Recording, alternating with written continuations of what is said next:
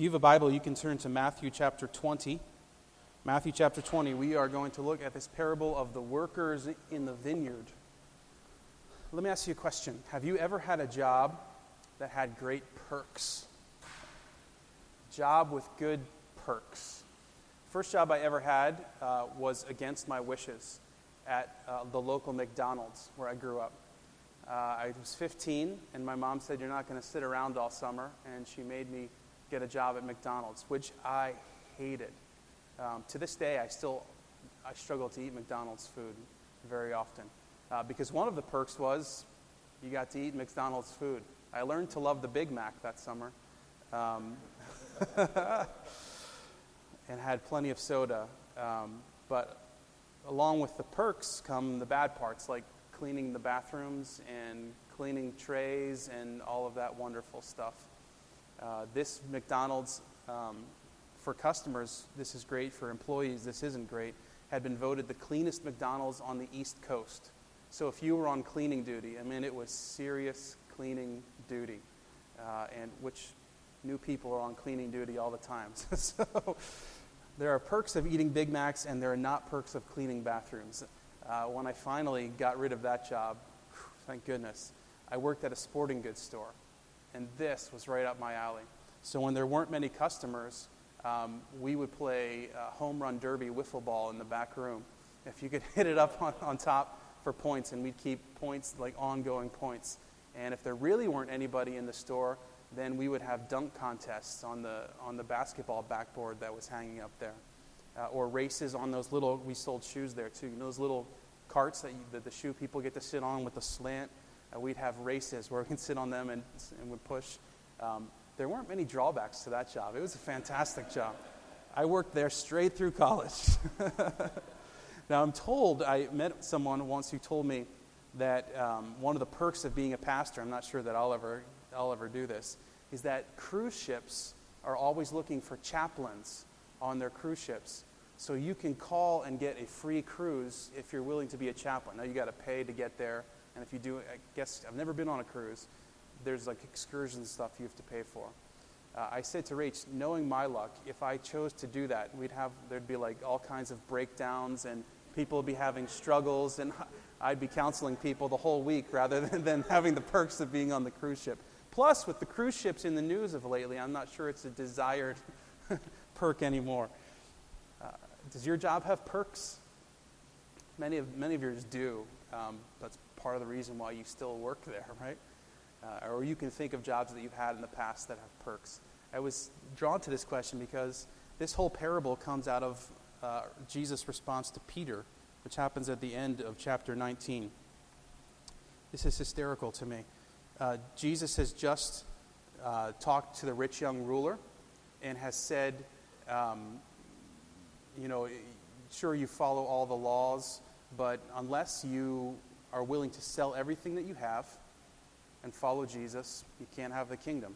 And we've talked about that in the past, what that means. So, this is what Peter says in response to that. Peter answered him, We have left everything to follow you. This is verse 27 of chapter 19. What then will be there for us? Love that, right? Classic Peter. Oh, by the way, Jesus, we've like left our families. And we know Peter was married because Jesus healed his mother in law. So Peter has left his family at some level. Now he's saying, I've left all these people. We're following you. What's in it for me? Right? What are the perks of this job for me?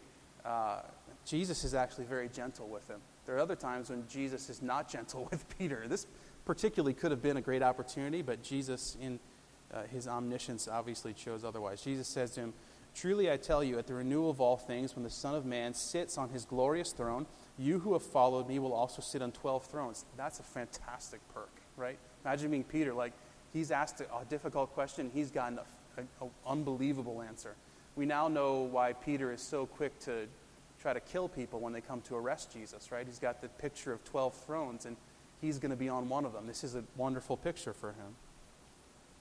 And everyone who has left houses, or brothers, or sisters, or father, or mother, or wife, or children, or fields for my sake will receive a hundred times as much and will inherit eternal life. Now, Peter is like this is great. Like the perks have really gone up. He's going to get a throne and he's going to get a hundred times everything that he's had. Fantastic. But many who are first will be last. Uh oh. And many who are last will be first. Just like Jesus to toss that on the end, isn't it? and then to explain it further, he goes into this parable of the workers in the vineyard. Chapter 20, verse 1. For the kingdom of heaven is like a landowner who went out early in the morning to hire workers for his vineyard. He agreed to pay them a denarius for the day and sent them into his vineyard. About nine in the morning, he went out and saw others standing in the marketplace doing nothing. He told them, You also go and work in my vineyard, and I will pay you whatever is right. So they went. And he went out again about noon and about three in the afternoon and did the same thing. About five in the afternoon, he went out and found others still standing around. And he asked them, Why have you been standing here all day long doing nothing? And they said, Because no one has hired us. And he said to them, You go, come and work in my vineyard. And when evening came, the owner of the vineyard said to his foreman, Call the workers and pay them their wages, beginning with the last ones hired and going all the way to the first. The workers who were hired about five in the afternoon came and each received a denarius. So when those who were hired first, uh, when they came, they expected to receive even more. But each one of them also received a denarius. when they received it, they began to grumble against the landowner. These who were hired last worked only one hour, and you have made them equal to us who have borne the burden of the work in the heat of the day. And he answered one of them and said, I am not being unfair to you, friend. Didn't you agree to work for a denarius? Take your pay and go. I want to give the one who was hired last the same as I gave you. Don't I have the right to do what I want with my own money? Or are you envious because I am generous? So the last will be first, and the first will be last. It seems to me there are two ways to view the world. You can view the world in a me centered way, or you can view the world in a God centered way. And depending upon which choice you make, and we know that life is a garbled mess, so it's not like you choose one and it's always the one. You were vacillating all the time. Uh, most of the time looking at it centered on me.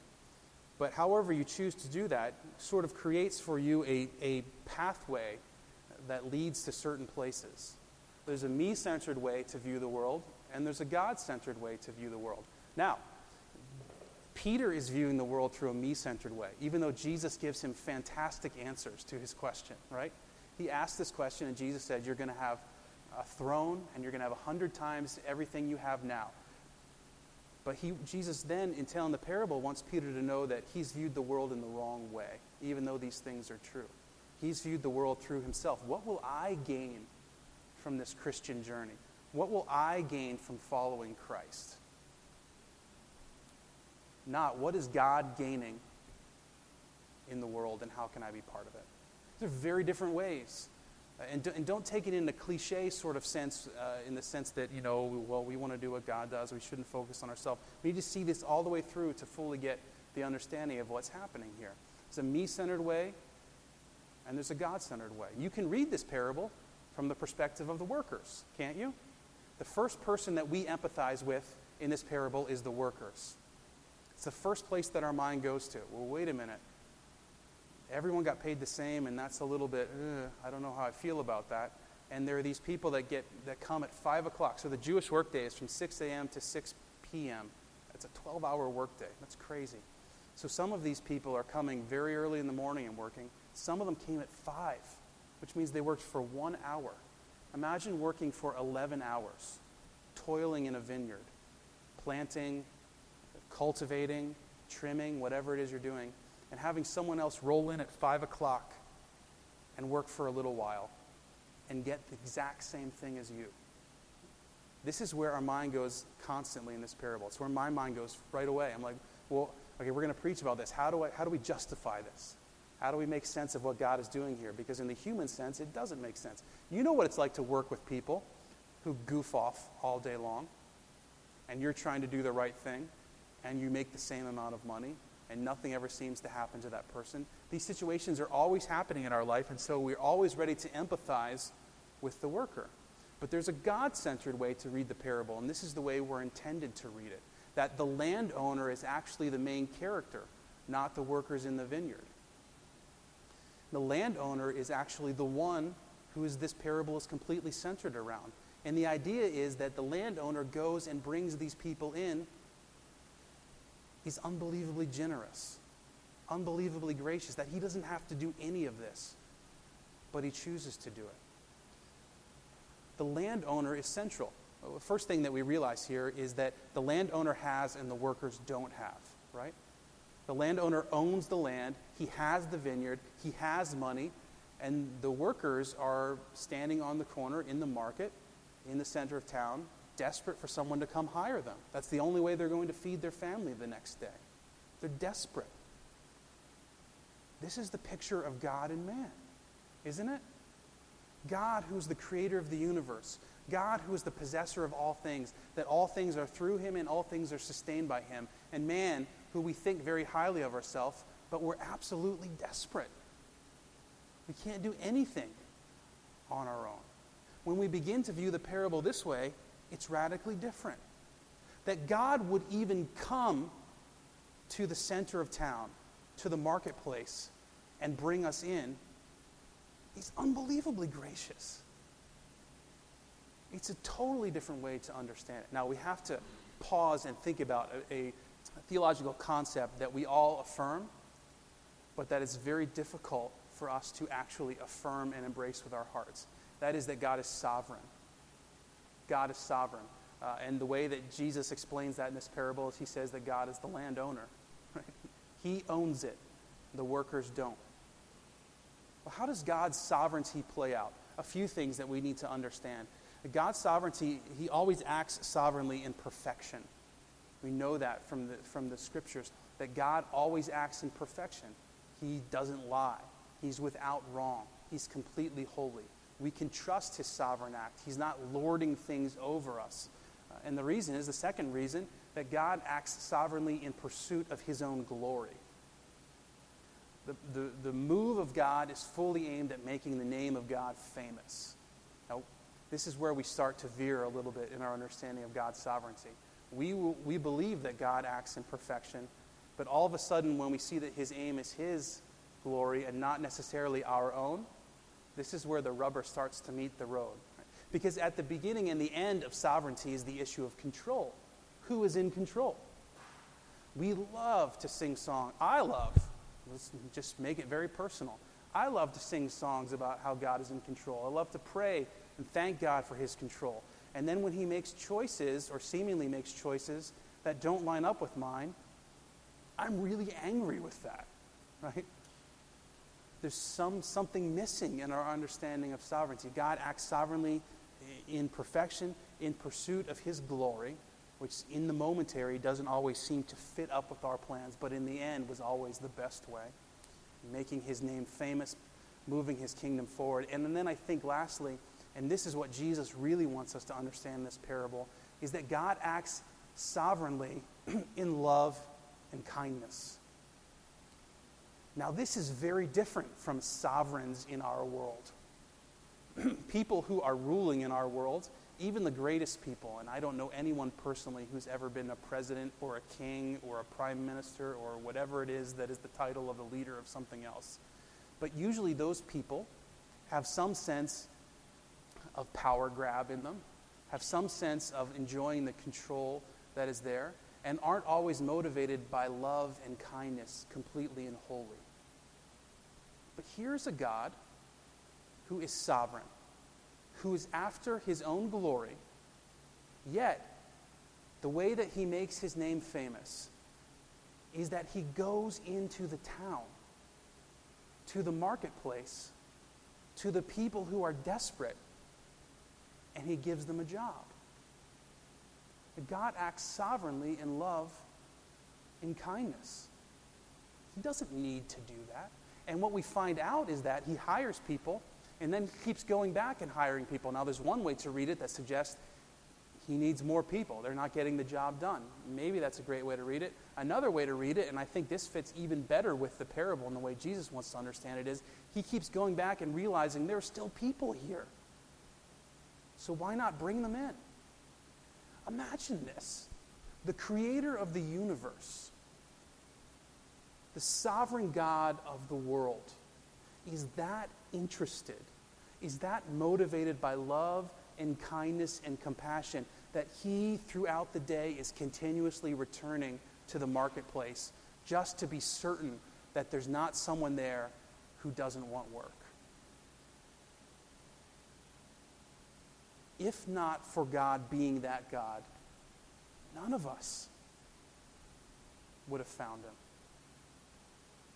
No one. There's a me centered way to process the world.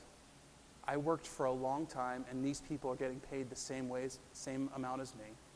And a God centered way to read the world. If God hadn't come and found me, I never would have found him.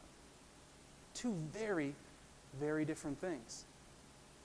Now, if we lead down those paths just a little bit, uh, the me centered versus the God centered, we begin to understand and, and get to sort of the crux of this parable that the me centered uh, way of processing the world is concerned with the issue of fairness. The God centered way of processing the world is concerned with the issue of grace. So we have the age old question is God fair? And sometimes in life we like to answer yes. And other times in life we like to answer not a chance if we're just being honest with each other right now. And I know even in our small church, we've had people who've gone through unimaginable difficulties physical struggles, relation, relational struggles, spiritual struggles, vocational struggles. And it is very easy to suggest God's not fair. Why is this happening to us? So the question is before us Is God fair? And I think the theological answer is no. He is not fair. He's gracious. And grace supersedes fairness. If God was fair, what does Scripture say about us? The wages of our sin is death. We were deserving of wrath. A fair God is not a God that would make me happy. Right? A fair God would mean my demise. It would mean that my life is going where it deserves to go. But a gracious God, the one who gives us something that we don't deserve, changes that completely. The question is not, is God fair? It's a shallow question. It's a momentary question. I understand the emotion of it. I'm not suggesting you should stop asking it as you process through the difficulty of the situation. But the answer to is God fair is God is generous. And God is gracious. Even at the, at the five o'clock hour, with one hour left, God is returning to the marketplace to find people who are without work and to bring them back. And in the end, they get the same as the one who's been toiling all day, i.e., Peter, in this instance, as Jesus is saying. But it's the same for some of us. I, uh, I think here, and you're instantly drawn, I think, to that thief on the cross next to Jesus who confesses that Jesus is Lord. And Jesus' response to him is, Today you'll be with me in paradise. Who is the first person in the presence of God after the death, resurrection of Christ? A thief on a cross, not a disciple who gave up everything. First will be last, and the last will be first. In our family, um, when we're going to drive, and I have no idea why this is, but the great fight in our cars, uh, and our, my boys will, will tell you, I told them last night I was going to say this, they'll, they'll vouch this is true, is who will sit in the back seat behind daddy. And there is continual battles over this. Even though the back seat behind mommy is a much better seat because there's more leg room, right? So I, this is what I try to explain to them, but you, there's no logic in these situations. Who will sit in the back seat behind daddy? And there's constant fight, and, the, and the, the battle always comes to what's fair. And so I'm trying to keep these ledgers in my mind of who sat there last time and who's going to sit there next time. And Rachel is trying to do it in her, and we're frying our brains to remember this because we're trying so hard to be fair. It's a silly illustration to know that so much of our life is centered around this idea of what's fair, what do I deserve, what's fair, what should I have, is God fair, why is God treating me this way, why is He not treating me this way. So much of our life is given to what we perceive as fair or unfair, when so much of our life should be given to what we perceive as grace, and calling ourselves to stop living, as Philip Yancey would say, in ungrace. The God centered view of the world is this unbelievable pool of grace that we get to swim in and are covered in. The me centered view of the world is this dry and barren place where we're asking, why? This isn't fair. I don't say that to minimize any of the hardships that you have faced. They are hard, they are difficult, and as I've gone through experiences like that in my life, I too have asked and said to God, This isn't fair. I'm not trying to give you a Christian cliche answer to a difficult situation. Please ask and seek if God is not fair. But I pray that it will lead you to find that God is generous and gracious. That though we deserve death and though we deserved wrath, God has given us life, and not just a life in the future, a life now that can be filled with joy and happiness and love and compassion and peace and kindness now. It's the generosity of God that we don't deserve. Is God fair? The me centered world is all about fairness. The God centered view of the world is all about grace. And if we dig a little bit deeper, why is it this way? Because in the me centered world, we're focused on earning. And in the God centered world, we should be focused on honoring. In the me centered world, we're focused on earning. And in the God centered world, we're focused on honoring. This is what I've done. This is exactly how Peter's view of the world, right? This is what I've done, Jesus? What am I getting for it? We understand this because we work 40 or 50 or 60 hours a week. Understanding that every two weeks or twice a month or however you're paid, we're going to get a paycheck. And if that stopped happening, trust me, we would stop going to work unless you really, really loved your job. We'd stop doing it. But, but so we have in this in ourselves this condition to understand the world in a, sen- in a sense of earning. Earning. But the God centered world is in a sense of honoring. A sense of honoring. And so we can never earn God's affection. We can never earn God's approval. Just like we say when we, we talk about the gospel, there's no way you could earn salvation. There's nothing that you can do. There's no sum of all the goods of your life that would equal eternal life for you. But God intervenes and provides a way. If this is the gospel that has brought us to faith, then why would we start living a Christian life that says, now I need to earn God's approval as a Christian? That's completely antithetical to the gospel. You cannot even if you've trusted Christ and followed him and are filled with the Spirit, in and of yourself, you cannot please God. You cannot earn his affection or his approval by how well you live the Christian life. It's in God's grace that he grants us the Spirit who works through us to live this way. And so the Christian life is meant to honor God. The Christian life is not something we do because we've been saved by the gospel, it's something we do in response to the reality of the gospel in our life. Paul spends the entire book of Romans, 11 chapters, giving this unbelievable uh, treatise on the, on the Christian faith, on the gospel, that we were completely dead without Christ, that our life of rebellion was leading us to eternal punishment, eternal separation from God. But God, in his, who is rich in grace and love, intercedes and gives us a way, and that through Christ we are justified, declared righteous and that as we continue to live in, in, the Christian faith, somehow supernaturally God continues to sanctify us and ultimately will glorify us. And then when he gets to that very famous verse at the beginning of chapter 12, he says, Therefore, offer your bodies as living and holy sacrifices. This is your only acceptable form of worship. Based on these last 11 chapters, based on the reality of the gospel and the way that God has completely transformed your life because of Christ. This is why you offer your bodies as living and holy sacrifices. It's not because you're required to as a Christian. This is what God wants. You do it because you are honoring Him, not because you're now earning His affection. I think this is, and maybe it's very deeply buried in us subconsciously, this is a great, great error of so many Christians, my, myself included, is that we're trying to live the Christian life in a way of sort of, of compiling these great Christian achievements so that God will think that we've done something wonderful. When the totality of the Christian life is simply meant to be aimed at honoring God because God has done something wonderful for us. There's a me centered way to view the world, and there's a God centered way to do the world. I was reminded um, when Rach and I were in premarital counseling.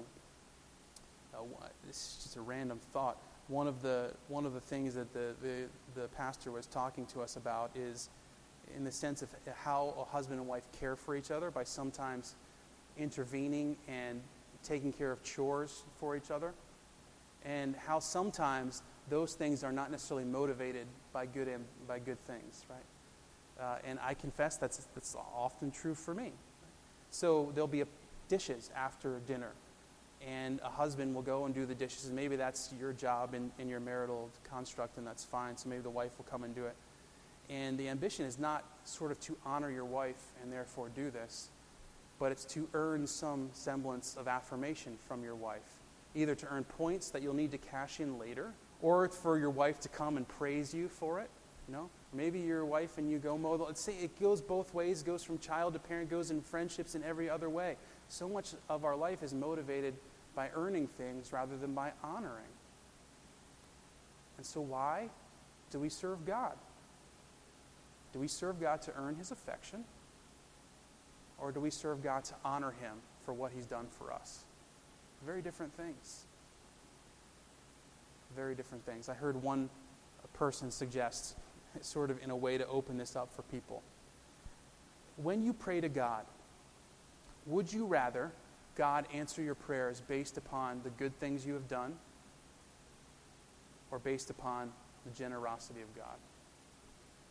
But we live in a much different way so many times. And Jesus wants to open Peter's eyes to this and very much wants to open our eyes to this. There's two different ways to view the world. And then we get to the fruit.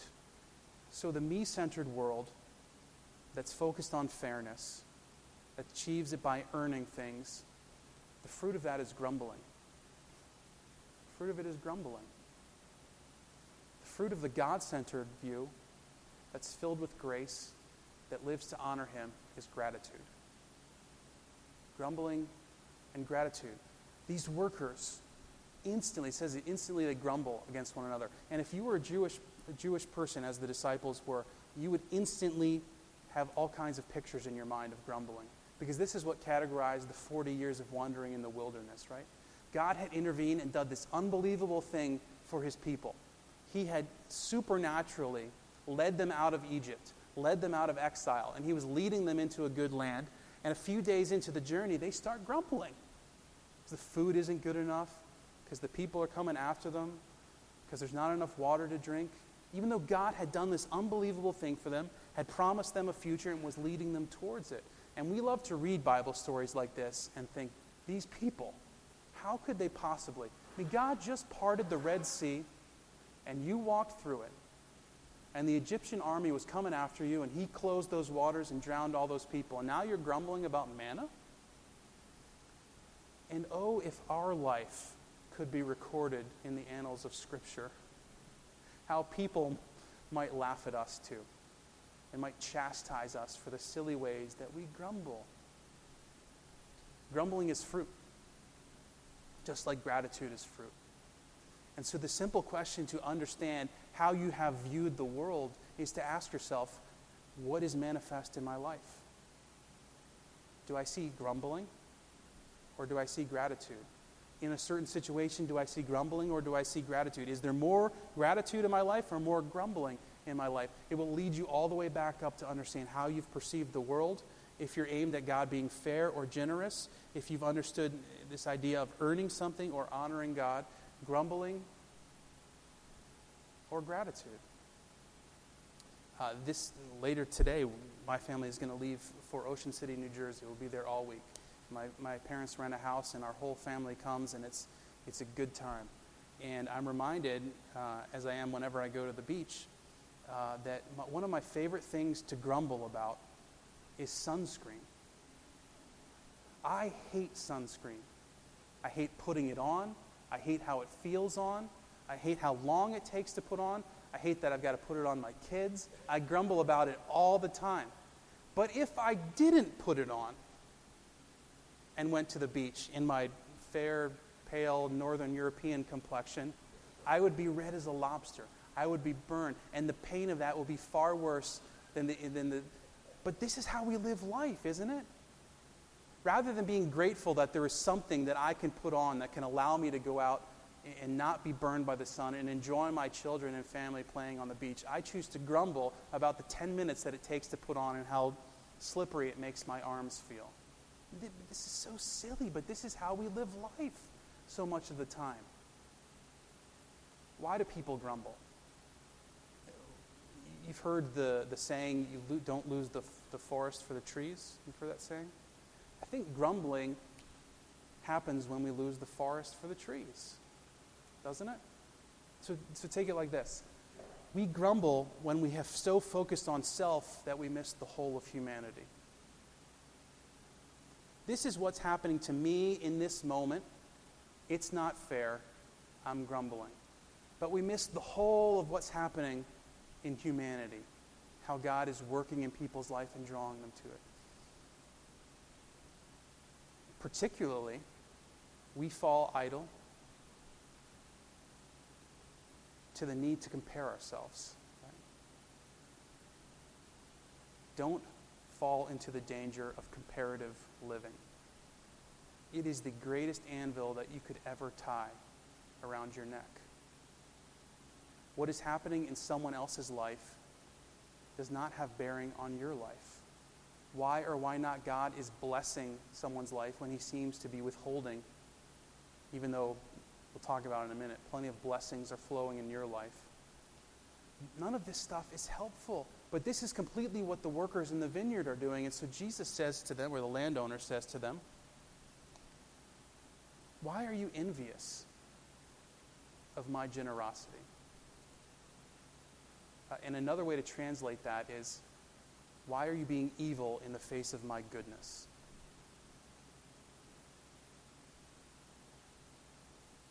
We fall into the trap of comparative living so much. Become so envious that we miss the richness of how God is blessing. Or we get so caught in the moment that we miss the whole, don't we? So it, this happens in one of two ways, usually. Either in the moment, we have done this unbelievably wonderful thing for God, right? Um, or we've done really well, or we've honored our parents. We've done this great thing. We've been good. We've lived well. And so we're wondering why, like, these radical heavenly blessings aren't falling on us. Like, that God should just suspend history for a moment and call all peoples of the earth forevermore and make a grand proclamation that Adam, look what Adam has done here, history of people. We get in the moment, and when that doesn't happen, we start to grumble.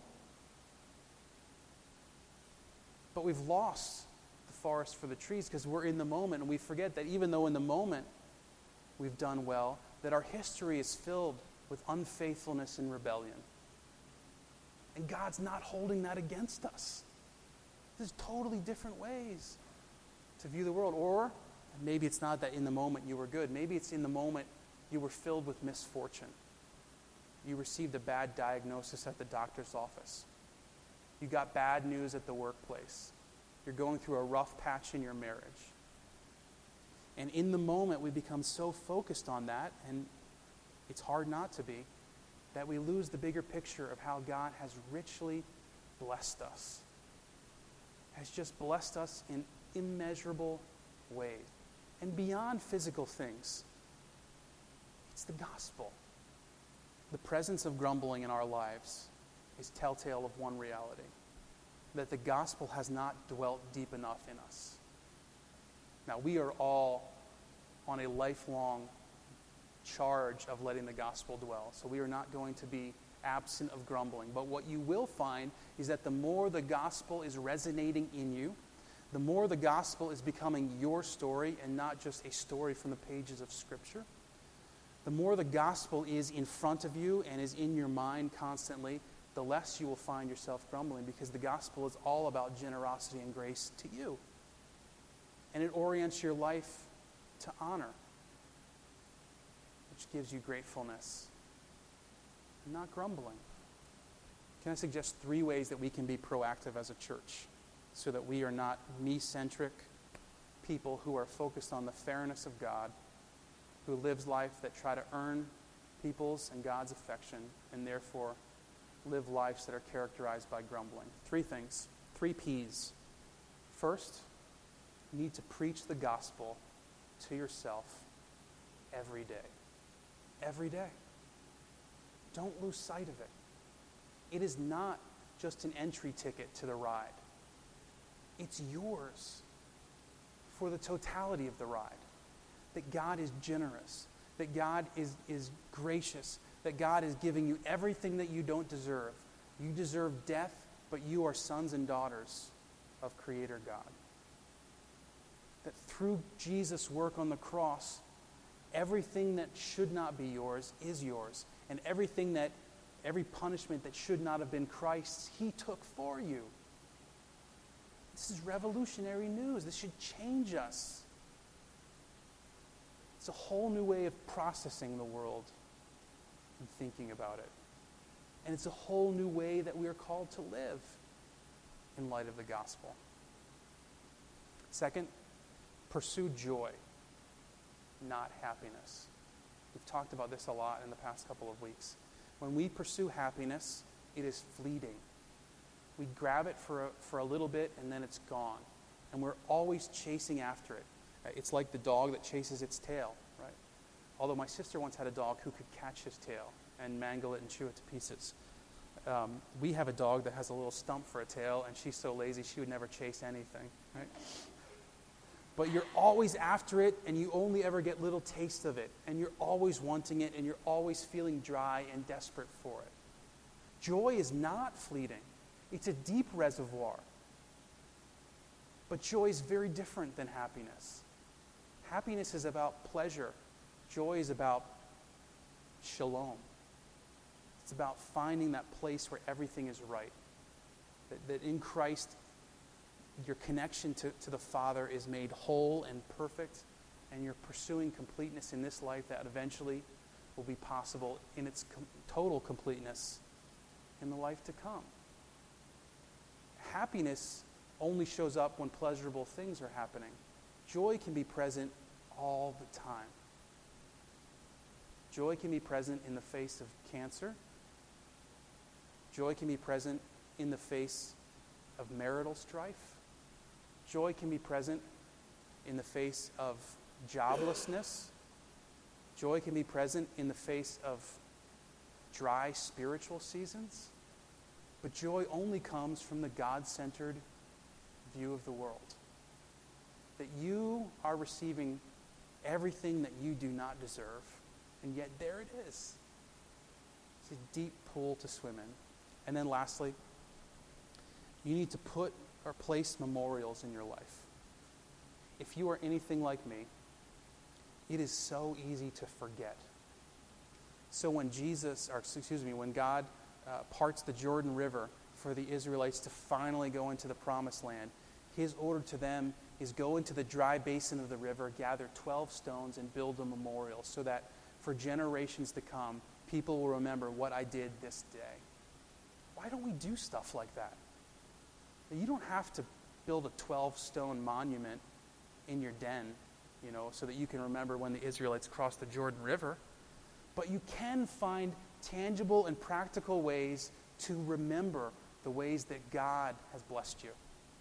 So that in the dry spiritual seasons, in the dark uh, physical struggles seasons, in the difficult emotional seasons, you can return to those places and remember that God is good all the time, that God is generous, that God is full of grace, that God has given you everything that you don't deserve. Maybe it's a cross necklace that you wear around your neck. That every so often it tingles or touches and you remember what Christ has done for you. Maybe it's, it's a photograph of a time in your life that you put in a frame and place in a special place. Maybe it's a certain passage of Scripture that you highlight and you return to. Time, possibilities are endless, and you can make it specific to you. God didn't necessarily just tell the Israelites to build a memorial because he wanted something there that spoke of him. He knows how we're wired, that we will forget, that the very next time things start to not go our way, we will grumble in the wilderness, even though the Red Sea was just days ago. So find ways to remember the goodness of God. Preach the gospel to yourself daily. Pursue joy, not happiness. And place memorials throughout the path of your life so that you will remember. Because there are two ways to view the world a me centered and a God centered. And the beauty of this parable is that God would come from his land to the center of the market and find any workers at all to come work in his vineyard. Do you know that a denarius, which is what he offered uh, the first workers and ultimately what he paid every worker, a denarius is what a Roman soldier was paid, a denarius a day. So if you are a day by day worker and someone offers you a denarius, this is radically better than what anyone has probably ever paid them before. It's why they signed on right away and went off with them. But suddenly, when life starts to unfold, the joy of receiving more than you should have begins to fade. There are ways to not let that happen. But it only is possible when we live in the reality of the gospel. Is God fair? No. But He is generous and full of grace. And I would rather have that than fairness. Let's pray.